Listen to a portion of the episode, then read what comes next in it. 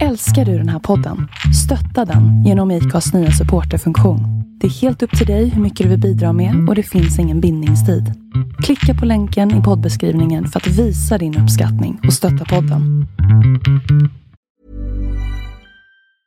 I'm Sandra, and I'm just the professional your small business was looking for. But you didn't hire me because you didn't use LinkedIn jobs. LinkedIn has professionals you can't find anywhere else, including those who aren't actively looking for a new job but might be open to the perfect role, like me.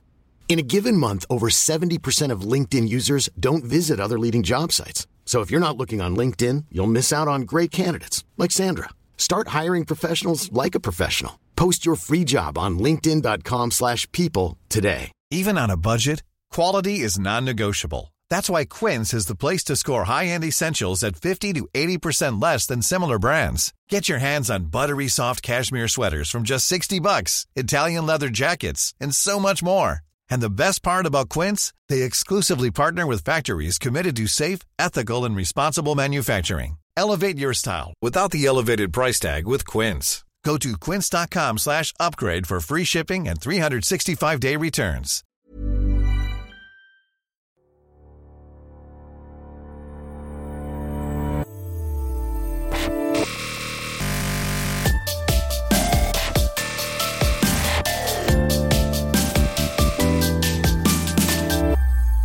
Hej och välkommen till en ny säsong av Bloggbusiness. En podcast från Better bloggers, Sveriges yrkesnätverk för bloggare och online influencers. Jag heter Linda Hörnfeldt och är grundare av Better bloggers. Till vardags så bloggar jag på lalinda.se.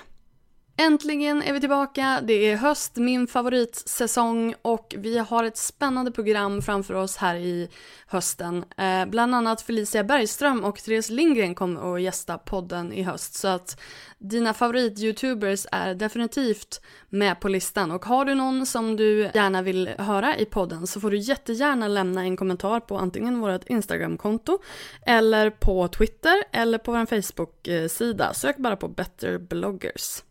Men idag ska du få träffa Sveriges största bakbloggare. Eh, Linda Andersson driver Lindas bakskola. Hon är i grunden journalisten som blev hemkunskapslärare och eh, sedan hamnade hon i tidningsbranschen igen. Linda har tagit en liten ovanlig väg in i bloggandet. Lindas bakskola började nämligen som ett inslag i tidningen Hembakat och nu eh, bloggar hon på just Hembakat. Med mig så nördar hon ner sig i bakkemi, svårare än man kan tro. Hon delar med sig av sitt framgångsrecept och pratar om tröskeln till att vara personlig. Här kommer min intervju med Linda.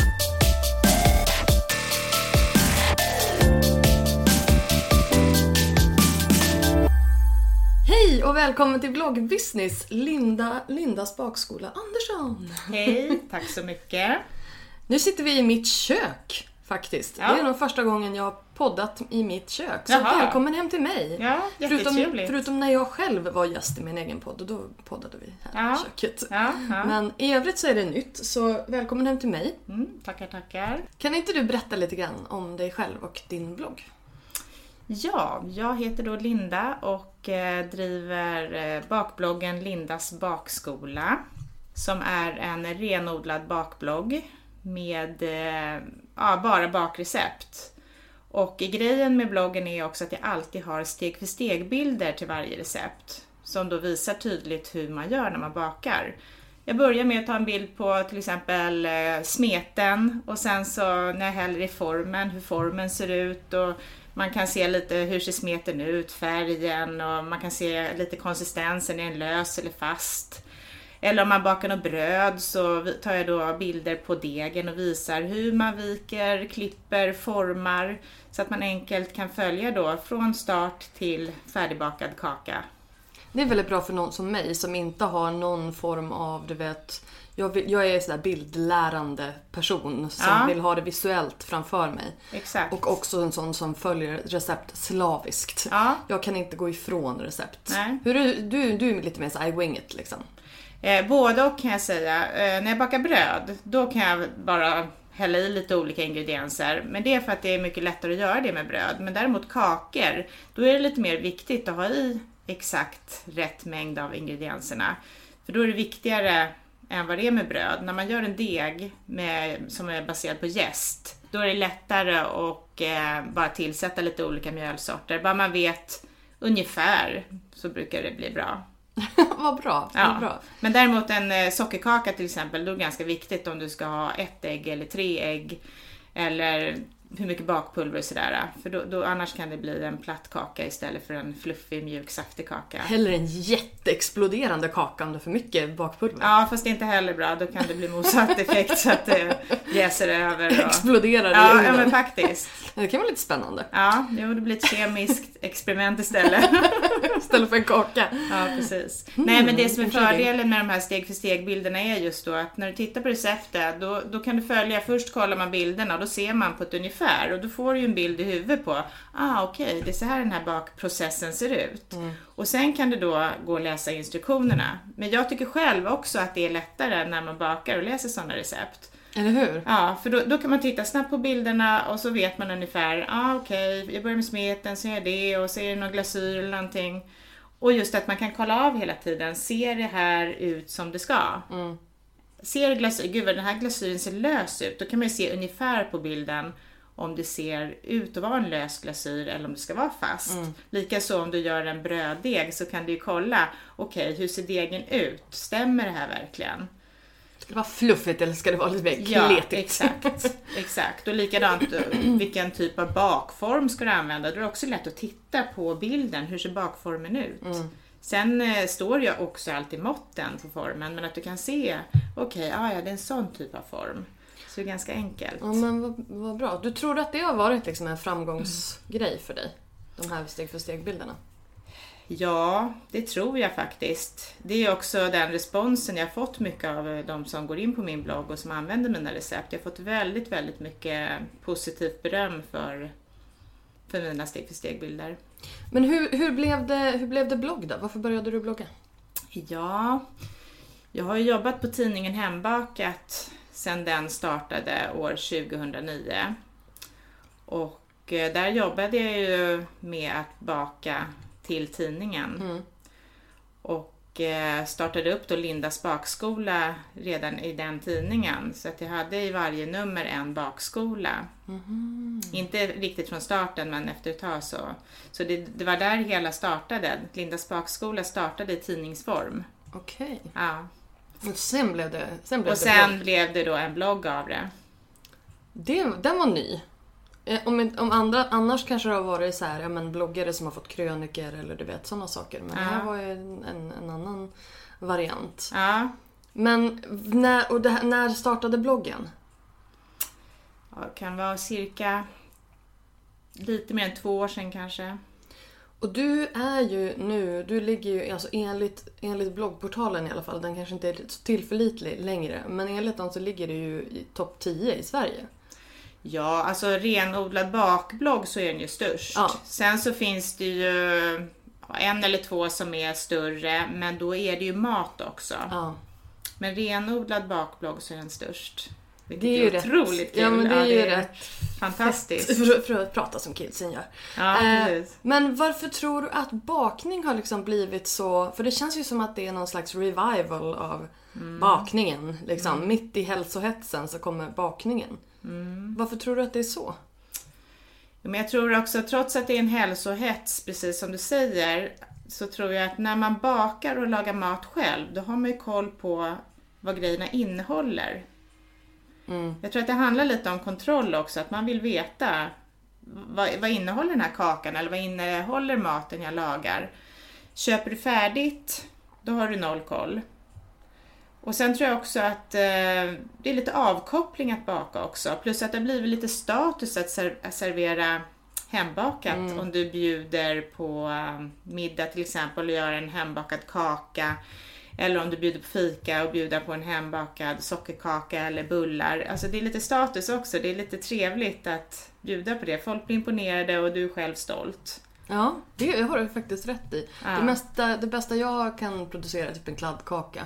Ja, Eller en brownie från 7-Eleven. Det De är faktiskt trevliga. bland de populäraste bakverken. så att det, då ligger du bra till. Ja, vad härligt. Vad Ja. härligt. Då har jag, Brownies och kladdkaka, det, de recepten går alltid bra. Ja, vad är det som är mest populärt på bloggen?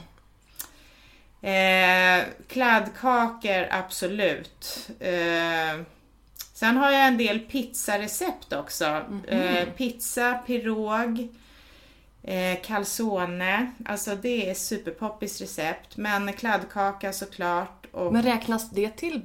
ja, det är bakning. Ja, det, det är klart, det är maträtter. men det är bakning för du gör ju degen själv. Det är ungefär som att baka bröd men sen att du tillsätter då lite ost och skinka och så. Du lurar in lite grann på maten. Ja, precis. Jo. Måste ta över nästa liksom. Ja, just det, precis. Men vad spännande att du, liksom, att du gick andra vägen där. Men jobbar du fortfarande på Hembaket då? Ja, min blogg ligger ju på tidningen Hembakat. Vi har ju precis, tidigare så tillhörde vi LRF Media, men nu har ju både tidningen och min blogg gått över till Bonnier som har köpt hela den biten. Det är ju jättespännande. Ja, verkligen. Så nu, eh, nu är det Bonnier som gäller. Ja. Det börjar hända grejer redan, redan nu liksom. ja, För att, eh, för hur ser det ut rent businessmässigt då? Får du liksom, får du en lön? Är det bara bloggen som är din, är ditt jobb på Hembaket? Ja, det är lite uppdelat för- då. Om jag gör jobb till tidningen Hembakat så får jag betalt. Jag, jag har ju eget företag. Jag har ju varit anställd på tidningen Hembakat tidigare men sen ungefär ett år tillbaka så kör jag helt eget. Men har ju haft ungefär samma arbetsuppgifter sen dess egentligen för jag har jobbat både med bloggen och till tidningen. Men då fakturerar jag. Gör jag jobb till tidningen så fakturerar jag dem och sen bloggen får jag betalt för separat. då. Mm. Och då får du, är det någon trappa då eller får du per sidvisning eller hur, hur får du betalt? Det är lite både och. Jag har både per sidvisning och eh, samarbeten får jag också betalt för en viss procent då, då av inkomsten för samarbetena. Okej. Kan du leva på bloggen? Skulle du kunna leva på bloggen enbart? Eh, ja, det gör jag just nu. Ja, det gör jag. Det är ju jäkligt coolt. Mm. Att man kan, att man kan liksom, att det kan vara fristående. Mm. För du är journalist i botten. Ja, både journalist och hem och konsumentkunskapslärare. Ja just, alltså det måste vi prata lite grann om. Ja, det är en liten rolig kombo. Hemkunskaps... eh, vad- Nej, vad heter det? Någon Det heter hem och konsumentkunskapslärare. Ah, men det, det är det som i, i allmän Ja, tal hemkunskapslärare. kallas för Ja, hemkunskapslärare. exakt. Varför blev det det? Alltså vad kommer det här? För det här Jag går ihop jobbade, med bakintresset. jag jobbade liksom. i tidningsbranschen först när jag var ung i många år. Och, eller många år, men ett par år. Eh, Men sen hade jag hela tiden en dröm om att bli lärare. Och sen när jag blev gravid med mitt första barn så kände jag lite så att nej, nu, nu vill jag testa på någonting annat. Så då sökte jag in på en lärarutbildning och så kom jag in. Så direkt efter den mammaledigheten då hoppade jag på studier och började plugga. Och sen under min första praktik då fick jag gå med en lärare som var hem, hemkunskapslärare. Så fick jag börja vara med på de lektionerna. Och då ändrade jag faktiskt inriktning då på lärarutbildningen och liksom tog hemkunskap istället för ett annat ämne som jag hade tänkt först. Vad hade du tänkt först? Nej men då hade jag tänkt eh, svenska. Svenska SO var väl min tanke. Men då eh, inriktade jag mig istället på hemkunskap. För att hon fick det över dig på... Ja men det var så himla roligt. Jag kände direkt liksom när jag började, när jag kom in i de där salarna, hemkunskapssalarna, liksom att det här är min grej. Det kändes jätteroligt. Aha. Men eh, då finns ju inte hemkunskap, fanns inte i Stockholm då, så då var det i Uppsala. Så då fick jag kombinera lite, så jag pluggade lite både i Stockholm och pendlade lite till Uppsala då. Mm. Men jag gick ungefär halva den utbildningen och sen kände jag att jag ville testa på ändå och jobba som det innan jag är klart. För jag var ändå lite så här eh, tveksam. Vill jag det här? För det är ändå en lång utbildning. Så då sökte jag jobb som hemkunskapslärare och eh, fick jobb direkt och upptäckte att det var ju brist på hemkunskapslärare. Så att det var ju ganska lätt för mig att få jobb och ganska bra betalt också. Om man jämförde då med de färdigutbildade lärarna så gick jag in med högre lön än flera bara för att det var ett bristyrke.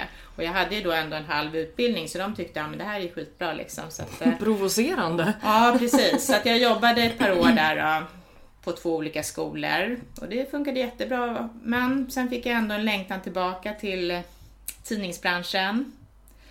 Och eh, jag hade ju tidigare då gått på Poppius journalistskola så jag hade ju lite utbildning men jag kände ändå, ska jag fortsätta med det här så vill jag ändå plugga på högskola.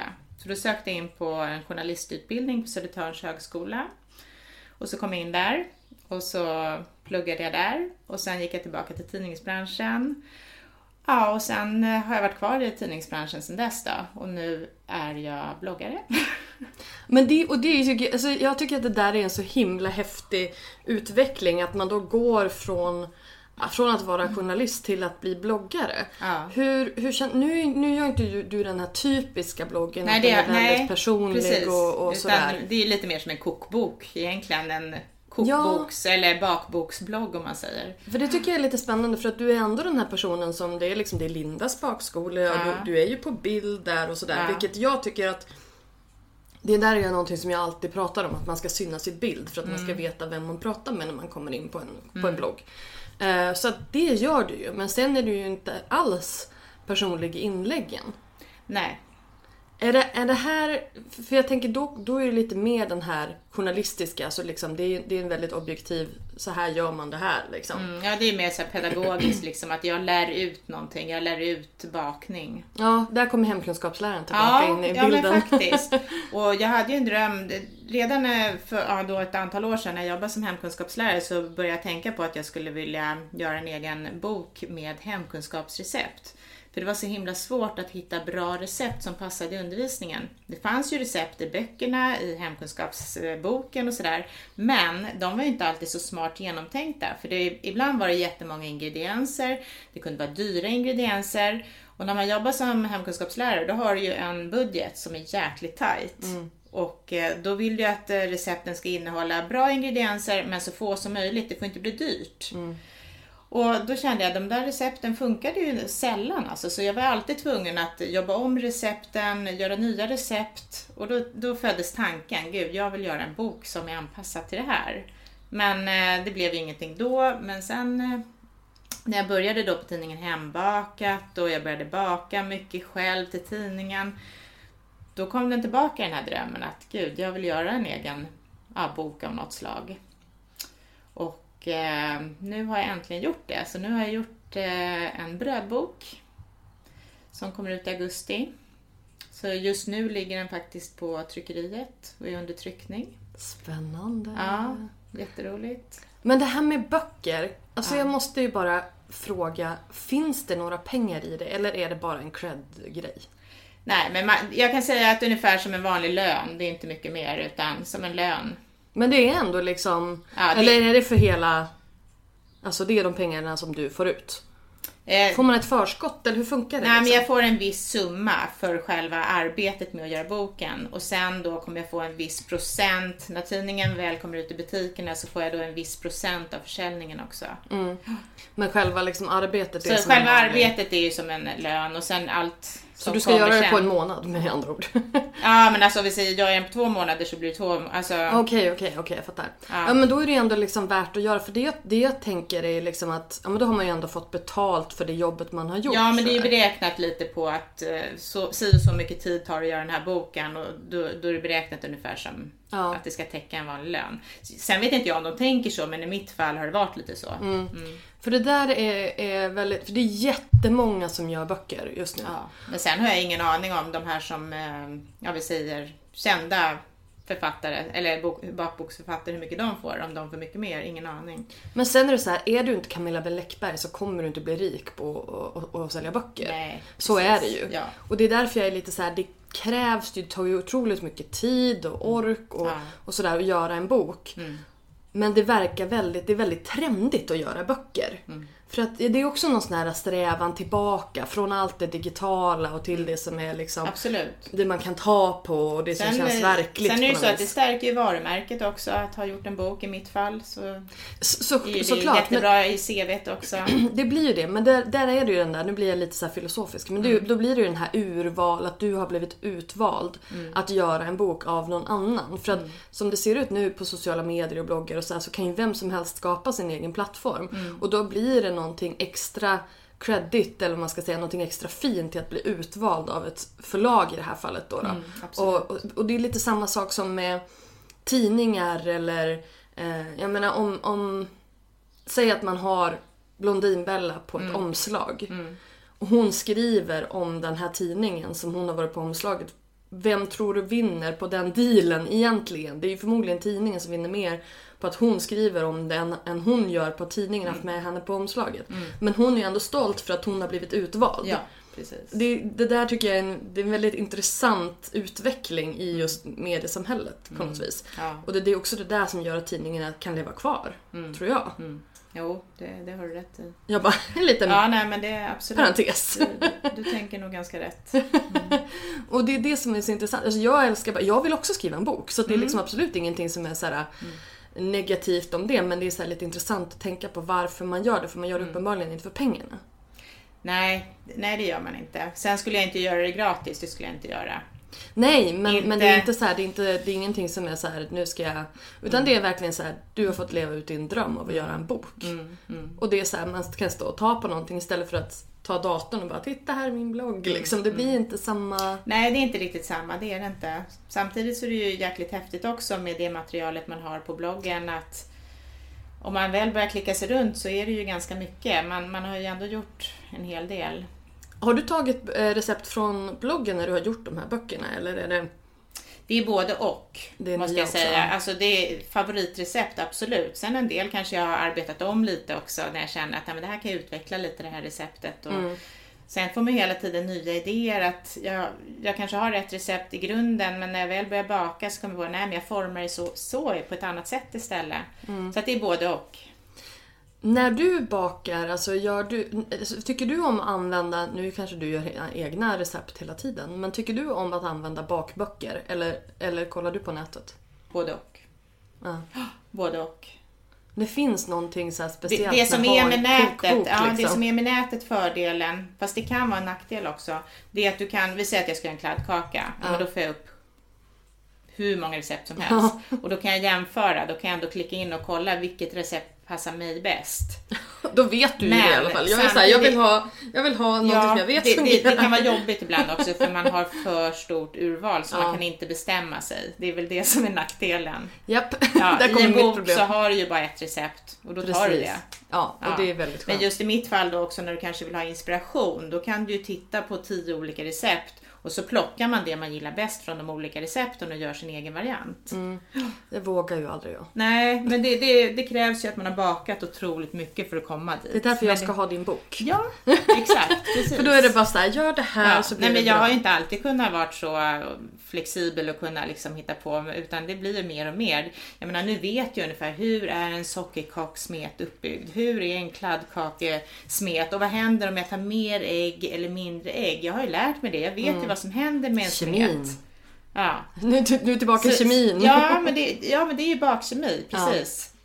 Och jag har ju faktiskt läst nu, jag har ju gått på Uppsala, nej inte Uppsala, Umeå universitet här nu under hösten och Mhm. läst eh, just bakkemi och sådana grejer. Coolt. För att lära mig ännu mer. Så Det är en sån här riktig nördig grej. Ja, Det, och jag älskar ju nördar. Det Ja. där är det bästa som finns. Va, och va, då har vi ju läst ja, men just kemi, vad som händer när man bakar med eh, både jäst och eh, bakpulver och massa, och sen olika livsmedel också när man lagar mat. Det har varit mycket hur man gör såser, vad händer i grunden när man gör såser med olika redningar och hej och hå. Så det, har- det har varit lite allt möjligt inom livsmedel och bakning och matlagning. vad hade du din så här mind blown eh, liksom moment? Har du haft något sånt under den här, under den här utbildningen? If you thought the only way to get a more defined jawline with natural looking results was through surgery, think again. Juvederm Volux XC is a non surgical injectable gel filler that improves moderate to severe loss of jawline definition and can help you achieve natural looking results with little downtime. Even better, this improved definition lasts up to one year with optimal treatment. No maintenance required. Improve jawline definition for a smooth, sculpted look with Juvederm Volux XC. For important safety information and to find a licensed specialist, visit juvederm.com. That's J U V E D E R M.com. Not for people with severe allergic reactions, allergies to lidocaine, or the proteins used in Juvederm. Common side effects include injection site redness, swelling, pain, tenderness, firmness, lumps, bumps, bruising, discoloration, or itching. There's a risk of unintentional injection into a blood vessel, which can cause vision abnormalities, blindness, stroke, temporary scabs, or scarring. Talk to a licensed specialist to find out if it's right for you. Hiring for your small business? If you're not looking for professionals on LinkedIn, you're looking in the wrong place. That's like looking for your car keys in a fish tank. LinkedIn helps you hire professionals you can't find anywhere else, even those who aren't actively searching for a new job but might be open to the perfect role. In a given month, over 70% of LinkedIn users don't even visit other leading job sites. So start looking in the right place. With LinkedIn, you can hire professionals like a professional. Post your free job on linkedin.com slash people today. Hey, it's Ryan Reynolds, and I'm here with Keith, co-star of my upcoming film, If, only in theaters May 17th. Do you want to tell people the big news? All right, I'll do it. Sign up now and you'll get unlimited for $15 a month in six months of Paramount Plus Essential Plan on us. Mintmobile.com slash switch. Upfront payment of $45 equivalent to $15 per month. Unlimited over 40 gigabytes per month. Face lower speeds. Videos at 480p. Active Mint customers by 531.24 get six months of Paramount Plus Essential Plan. Auto renews after six months. Offer ends May 31st, 2024. Separate Paramount Plus registration required. Terms and conditions apply if rated PG. Nu, nu kan jag inte komma på det här och nu just nu bara för att det ska vara snabbt när vi sitter här och snackar. Ja, men du, får, du kan få fundera en stund, vi kan klippa Ja, bort nej, det men här. vi, vi kommer tillbaka till det kanske, det kanske dyker upp Ja. härifrån. Ja. Nej men det var, det var kul, jättekul. Jag märkte att jag hade ändå nytta av att jag har bakat så pass mycket. Att jag ändå har koll på vad som händer i bunkarna. För du, Fast sen du, är det ganska svårt, det är mycket matte också när man håller på. Mycket näringslära eh, läste vi också. Och det är mycket matte. Att räkna ut eh, kilokalorier och kilojoule och kunna räkna om och omvandla olika... Så då var det mattekunskaperna man fick plocka fram och då är jag glad att jag lever ihop med en kille som är mattegeni. Som fick hjälpa mig lite med läxorna. Då får man ha en riktigt bra miniräknare och Ja. den där mannen. Precis. Så det underlättar. Har man bra baskunskaper när man bakar, då underlättar det. Men som sagt, du ska inte behöva läsa på högskola bara för att kunna baka. Absolut inte. Men jag som jobbar med det. Det är bra har- att du har gjort det så slipper jag. Exakt, exakt. Det är därför jag har en bakskola. Nej, men då underlättar det för mig att kunna vara flexibel när jag bakar, att kunna utveckla recepten, att kunna våga testa och byta ut ingredienser för jag vet vad som händer. Du skriver ju på din blogg att eh, ditt bästa baktips är att övning är färdighet. Ja, det är precis så det är. Så att, Och gärna baka samma sak många gånger, många gånger för man märker att det blir inte alltid samma resultat. Och det kan ju vara så att ugnen var lite varmare någon gång eller att du hade en annan bunk eller en annan form eller liksom att du gjorde någonting på ett annat sätt. Och så märker jag att ah, resultatet blev så istället. Du lär otroligt mycket av att göra samma sak många gånger. är du duktig på att analysera på det sättet? Jag har blivit. Ja, absolut. Det har blivit. Och eh, när du bakar bröd, där kan du verkligen använda det här med ugnen och kolla värmen. Om du bakar ett bröd på samma deg och så gräddar du det i 250 grader, då kommer du märka att det händer, ja du får en eh, kanske hårdare yta på brödet och du får mer färg och da, da, da. Men eh, gräddar du samma deg med 200 grader, ja då kommer ju brödet bli ljusare men kanske lite mjukare. Och inge, ingenting säger att det ena är bättre än det andra. Men det får olika smak, olika konsistens. Och vissa kanske tycker om det brödet som är lite mer hårt gräddat och vissa tycker om det andra. Mm. Så att det händer otroligt mycket olika saker med ett bröd bara genom att grädda det på olika sätt. Coolt. Ja, och har du samma deg och så gör former som en limpa och gräddar som en limpa, ja, men då blir inkromet i degen, eller i brödet på ett visst... Inkromet? Inkrom, alltså själva Insidan. brödet, insidan, precis. Då blir det på ett sätt, men om du gör frallor, Mm. då kanske det blir på ett helt annat sätt.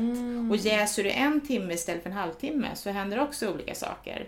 Så samma deg kan utvecklas på otroligt många sätt beroende på hur du bakar ut det. Jag älskar att jag fick ut nörden i dig nu. Ja. Du bara går igång liksom. Precis. Du tycker det är mysigt. Ja. Men jag tänker vi ska prata lite mer eh, blogg. Mm. Och, för du är ju som sagt, vi, du är ju inte den här typiska bloggaren. Nej. Alltså du är ju inte typisk för att det, en, det jag kallar bloggare, eller det jag kallar för profilbloggare, det är ju en person som skriver lite grann om sitt liv och så här. Och, och då kommer jag tillbaka till det här att du, är du frontar ju din blogg och sådär med bild och så. Men sen är det i stort sett bara en, en bara inom citationstecken, en, eh, ett, en receptbank. Ja. Är det här ett medvetet val? Eller är det liksom, vill du inte vara personlig? Tycker du inte att det platsar? Varför men från, bör- från början så var det verkligen medvetet då när vi eh, när jag startade upp bloggen och vi satt på redaktionen och pratade om vad vi skulle ha för typ av blogg då på tidningen Hembakat. Eh, då var ju tanken verkligen bara att det skulle vara en bakblogg där jag skulle vara ja, pedagogisk och lära ut allt jag kan om bakning. Mm. Sen har det ju utvecklats att det skulle bli så här stort och att det skulle gå så här bra och liksom, det, det drömde inte jag om då, det trodde inte jag. Men eh, nu finns ju tanken att jag kanske skulle ha något litet sidospår där man kan vara lite mer personlig och skriva lite mer. Har du testat någonting sånt? Har du liksom känt på vattnet? Inte mycket. För jag tänker om du har sett några, några reaktioner eller några, någon respons? Jag, jag, tror att det finns olika. Jag tror att det finns, en del vill nog kanske att jag ska vara lite mer personlig så där har man läst lite kommentarer ibland och skulle tycka det är kul. Sen får jag också kommentarer där folk tycker att det är jätteskönt att jag bara har recept för det är det de vill ha. Mm. Så jag tror att det finns båda delarna av de som läser min blogg eller mina recept. Mm. För, för det finns ju andra som håller på med bakning och matlagning och har bloggar och där har jag läst kommentarer också att de tycker det är skönt att jämföra med den personen och skriva att ah, det är så skönt för jag är inte intresserad av att läsa vad den och den gjorde med sina barn mitt i alla recept och alla, all bakning utan Mm. många vill, vill ha det här bara med recept. Mm. Men det är klart, sen vissa då som följer mig och som har sett mitt ansikte många gånger, de kanske blir lite nyfikna och tänker ah, men det finns säkert mer där bakom. Vilket det ju gör såklart. Ja, såklart. Men sen har du ju andra kanaler också. Mm. Hur tänker du där? Hur tänker liksom, vad är strategin med de olika? Vad har du till att börja med? Ja, men jag har ju Facebook och Instagram och Snapchat. Mm. Ja. Och eh, där kör jag mest. Snapchat har jag faktiskt lagt ut lite privata grejer på. Jag har ju sett det, jag följer ju dig på Snapchat. Inte mycket av mig kanske, det är nog mer barnen kanske som har ja, hamnat lite där i fokus. men det är ändå lite roligt. För Men jag är inte riktigt van heller att filma mig själv. Jag tycker det känns så jäkla fånigt fortfarande. Är... men då är Snapchat ett alldeles utmärkt ställe att öva på. ja. Därför att där är det ju verkligen, alltså det är så himla låg Ja, tröskel. ja, det är låg tröskel och Ja. det är korta sekvenser och Ja. det ligger bara ut ett dygn, sen försvinner det. Och... Precis, vilket gör att, för det jag kan känna nu efter att Snapchat kom, så har ju Instagram blivit så otroligt förfinat. Ja. Och jag, jag, tror, jag tror att de är väldigt tätt att sammanlänkade, att det ena är, en, alltså är en, en resultat av det andra. Liksom. Eh, Min analytiska sida säger det. Ehm, så att där kände jag liksom att nu är Instagram, nu, förut kanske jag la upp två, tre bilder per dag som var Ja men de var liksom det som hände där och då. Och nu känns det som att nu är det så här, men nu måste det vara en fin bild och den kan kanske vara en vecka gammal, det spelar ingen roll. Men den är fin, liksom, den passar in i flödet. Och då har liksom Snapchat blivit den här ögonblicksgrejen ja, Exakt. som, som Instagram var innan. det har du helt rätt i faktiskt. Känner du igen dig i de tankegångarna? Absolut, helt rätt. Ja men det- så tror jag att det har blivit. Oh, ja. Men jag tror också att de som följer mig på Instagram, de, de vill ju ha de här inspirationsbilderna på bakning. Att det har ju blivit som ett flöde. Att man hela tiden ska få inspiration. Och där försöker jag anpassa mig till tidpunkt på dygnet och eh, säsong och vad händer just nu. Ja, är det skolavslutning då försöker man ju lägga ut mycket tårtor och sånt som anpassat till skolavslutningen och på helgerna, på morgnarna så är det snabba bröd, nybakade bröd och Jag såg att du hade gjort EM-snacks. ja, chips. Ja. Mikrochips. Jajamän. Det tycker jag är spännande. De, de går bra på bloggen. De gör det? Ja. Jättebra, verkligen. Ja men det där, och det där är ju verkligen en vinnande grej. Mm. Att, och det är ju liksom lätt, eller ska jag säga, för dig. För att, eh, att, att komma in just på sådana grejer. För att det är lätt att anpassa liksom. Mm. Exakt. Men hur länge har du haft Snapchat? Känner du att det är någonting för dig? Eh, jag skaffade Snapchat, det är ganska länge sedan, det kan vara något år sedan. Men jag har inte använt det, det har bara varit vilande. Så att jag startade upp det här för någon månad sedan igen. Och eh, ja, har börjat, försöker lägga ut, så fort jag bakar så försöker jag filma någon liten snutt. Men sen ibland glömmer jag bort det också. Jag har ju mer grejer som jag skulle kunna...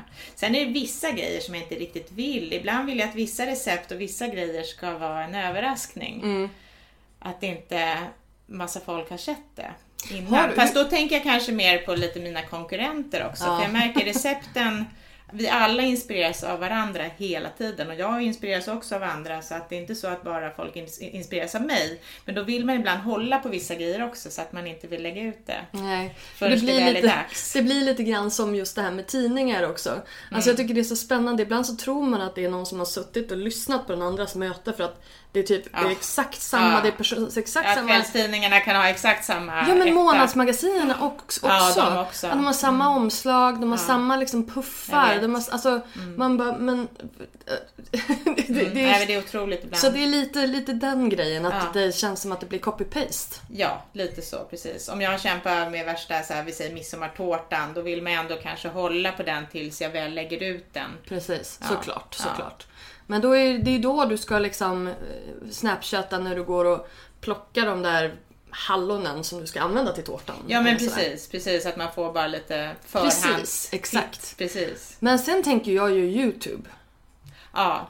I du know, bara, äh, video, video. Nej men alltså, Lite läskigt. jag vet att Youtube skulle passa jättebra, men det är så mycket jobb med det. Det är, det. Ja. Det är tidskrävande. För det ska klippas filmer och det ska filmas. Det tar ju mycket, mycket längre tid än det jag gör nu. Eh, din Instagram, säljer du på den själv eller har du någon som är agent för den eller går den in under tidningen eller hur funkar Nej, det? den, den är min, så att där, den sköter jag själv. Mm. Sen har jag ju fått lite erbjudanden och gjort lite samarbeten där genom åren. Så att... Vad, vilka... Men däremot så kan ju Bonnier sälja på den också.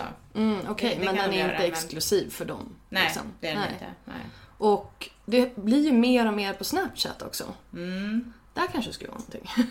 Ja, precis. Jag är ju ganska ny där med Snapchat, så att, eh, men det kanske kommer. Ja, du får ju vara lite bättre på att sprida det på dina, ja, dina precis. sociala Så medier. får fler och fler följare där. Ja, men precis. Ja. Men vad tänker du här framåt då?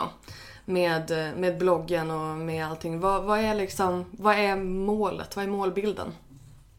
Min målbild just nu är väl att eh, bara fortsätta. Jag känner att eh, det går ju bra, det går jättebra och eh, jag vill fortsätta i samma anda men förbättra såklart och ja, hitta på massa nya roliga recept. Och kolla lite vad som händer. Jag tror att eh, nu precis från första juni så tillhör jag Bonnier och eh, kollar lite vad kan vi hitta på för roliga samarbeten och jag hoppas att det kommer utveckla sig av sig självt lite. Att, eh, att vi två, eller Bonnier och jag i samarbete kommer hitta på nya roliga projekt. Ja men alltså de har ju alla möjligheter till att... De har ju väldigt mycket eh, muskler. Ja, de har muskler, de är säger så. kunniga, de har hållit på med bloggare under De har ju det. De lång har ju, tid. Så att, eh, Precis. Är det här någonting som du tror att det kommer att liksom ta ett, ett nytt grepp på? Eh, vilka tidningar är det som har gått över nu? Är det Hembakat och... Allt om vin, lantliv, lantliv, mat och vin. Vad tror du generellt? Det snackas ju en del om bloggen är död. Vad tror du? Nej, jag tror inte det. Nej, men jag, jag tror att det finns ett stort intresse av eh, internetanvändarna att följa privatpersoner i deras liv och vad som händer. Så jag tror inte bloggen är död. Jag, jag tycker själv att jag upplever att det finns ett stort intresse av att följa. Och Nej. inte, inte bara läsa tidningar och Mm. läsa det som redaktionerna har plockat ut, utan eh, vanliga människor som man tycker om, som har den stilen man själv gillar. Det, det är ett bra sätt att följa och få inspiration. Det, bloggen är bra för, till det. Jag menar, det kan vara trädgårdsblogg eller en mammablogg eller vad det nu är. Så, så tycker jag i alla fall att det är otroligt, ett lätt sätt att följa andra människor. Läser du själv bloggar? Eh, ja, några stycken gör jag, till och från. Vilka är di- dina favorit? Nej, men jag läser eh, bland annat eh, Pernilla Wahlgren, Magdalena Graf. Men däremot så har jag börjat lyssna mer och mer på poddar. Det har tagit över lite faktiskt. Okej, har du någon favorit då? då? Såklart eh, din, självklart. Nej men jag hittade ju din av en slump. Och eh, samma dag så lyssnade jag igenom jag, fyra stycken på raken medan jag stod och bakade.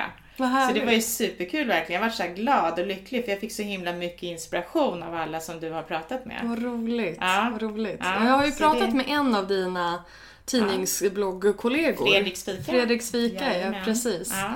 Han är en ljuvlig liten person. Ja, han är underbar. jo, så jag lyssnade av. Jag har lyssnat på flera efter det också. Sen lyssnade jag på eh, Framgångspodden, tycker jag är otroligt bra. Jag gillar poddar där man får inspiration. Mm, håller med. Eh, träningspodden lyssnar jag på.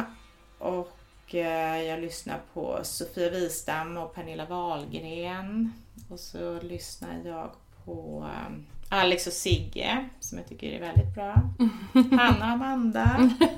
All the classics Ja, liksom. många klassiker. Nej, men sen är det några till. Jag brukar lyssna av ehm, alla möjliga. När man, när man, just det, eh, Wahlgren och, eh, vad heter han, Kicken och Niklas Wahlgren. Jaha, ja. De lyssnar på, helt underbara. Är de det? De är helt suveräna, jag älskar härligt. två. Ja, supertrevliga killar verkligen. Jag lyssnade på, eller jag just lyssnade på eh, Josefin och Vanja och, och nu i senaste avsnittet så hade de besök av Pappapodden.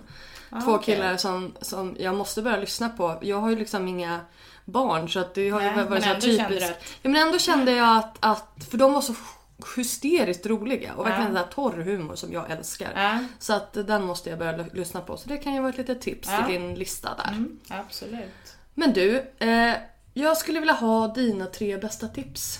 Hur blir man en framgångsrik bloggare?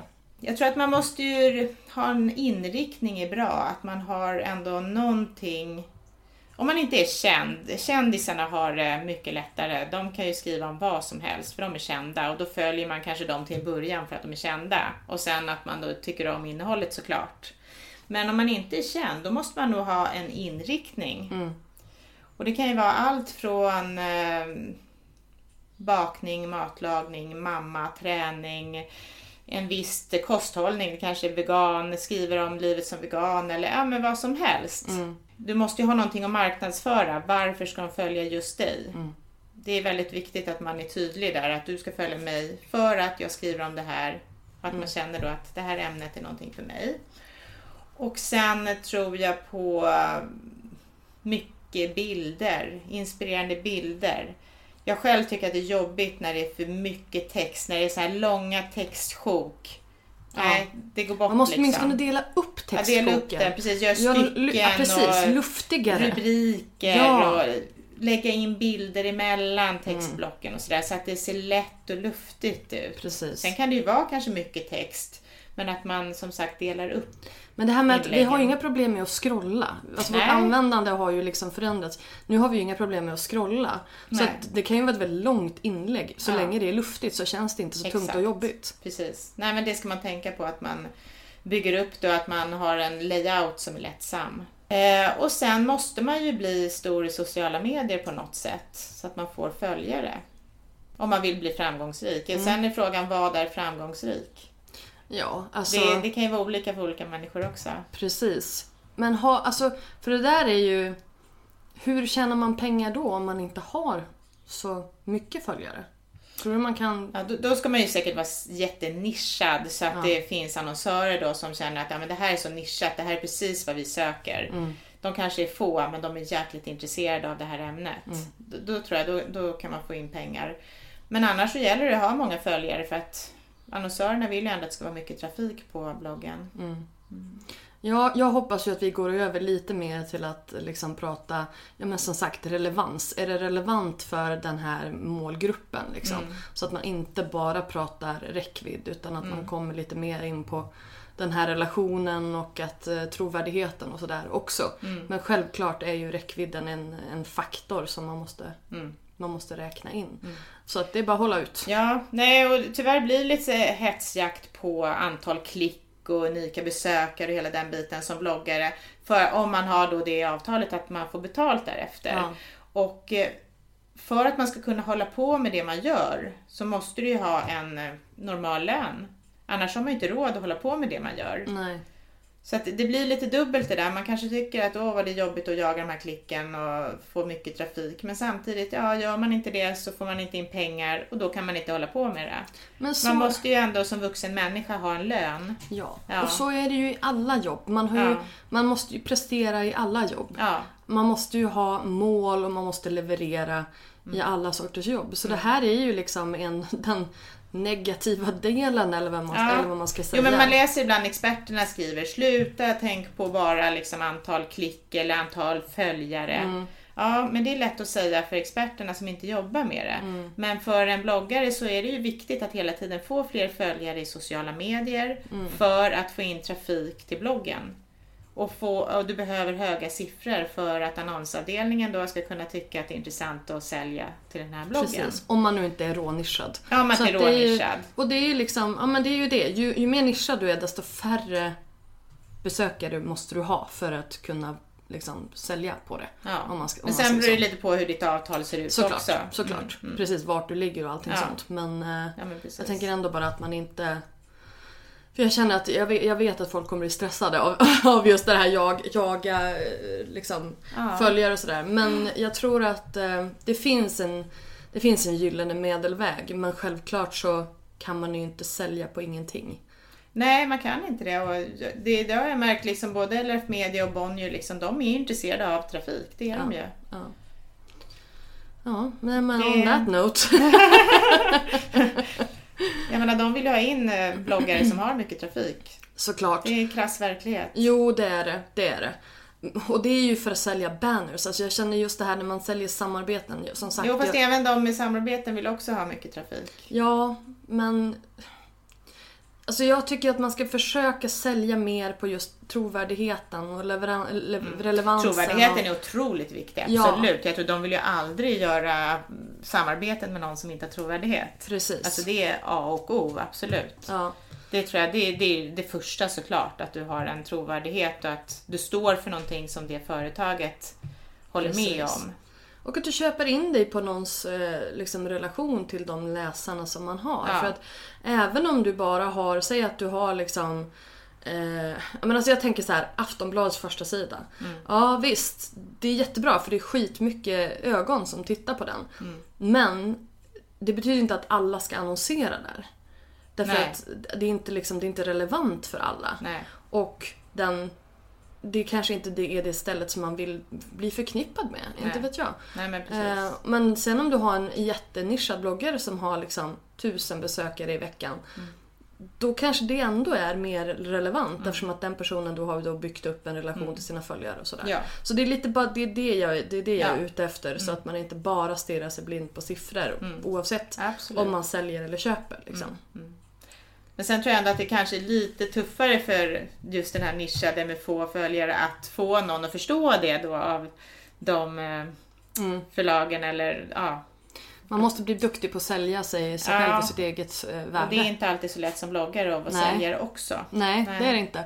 Men det är därför, det är därför, jag, det är därför vi gör, vi gör det här. Mm. För att eh, försöka liksom bara få folk att inse att men jag är värd det här och jag gör ett sån här, en sån här bra grej. Och då kanske det är bättre att sälja själv Mm. än att ligga hos, en, hos ett förlag eller hos en agent om inte de förstår det. Ja, men precis. Power to the people! Ja, exakt. Du, eh, tack snälla Linda för att du var med i Blog Business här idag. Tack så jättemycket. Tack. Jätteroligt. Tack. Du har precis hört ett avsnitt av Blog Business, en podcast från Better bloggers. Podcasten hittar du såklart på iTunes och på bloggbusiness.se. Vi finns även på Facebook, på Twitter och på Instagram, at betterbloggers. Lämna gärna en kommentar med vad du tyckte om intervjun eller kanske lämna ett önskemål om en framtida gäst. Tack för att du har lyssnat. Ha det bra. Hej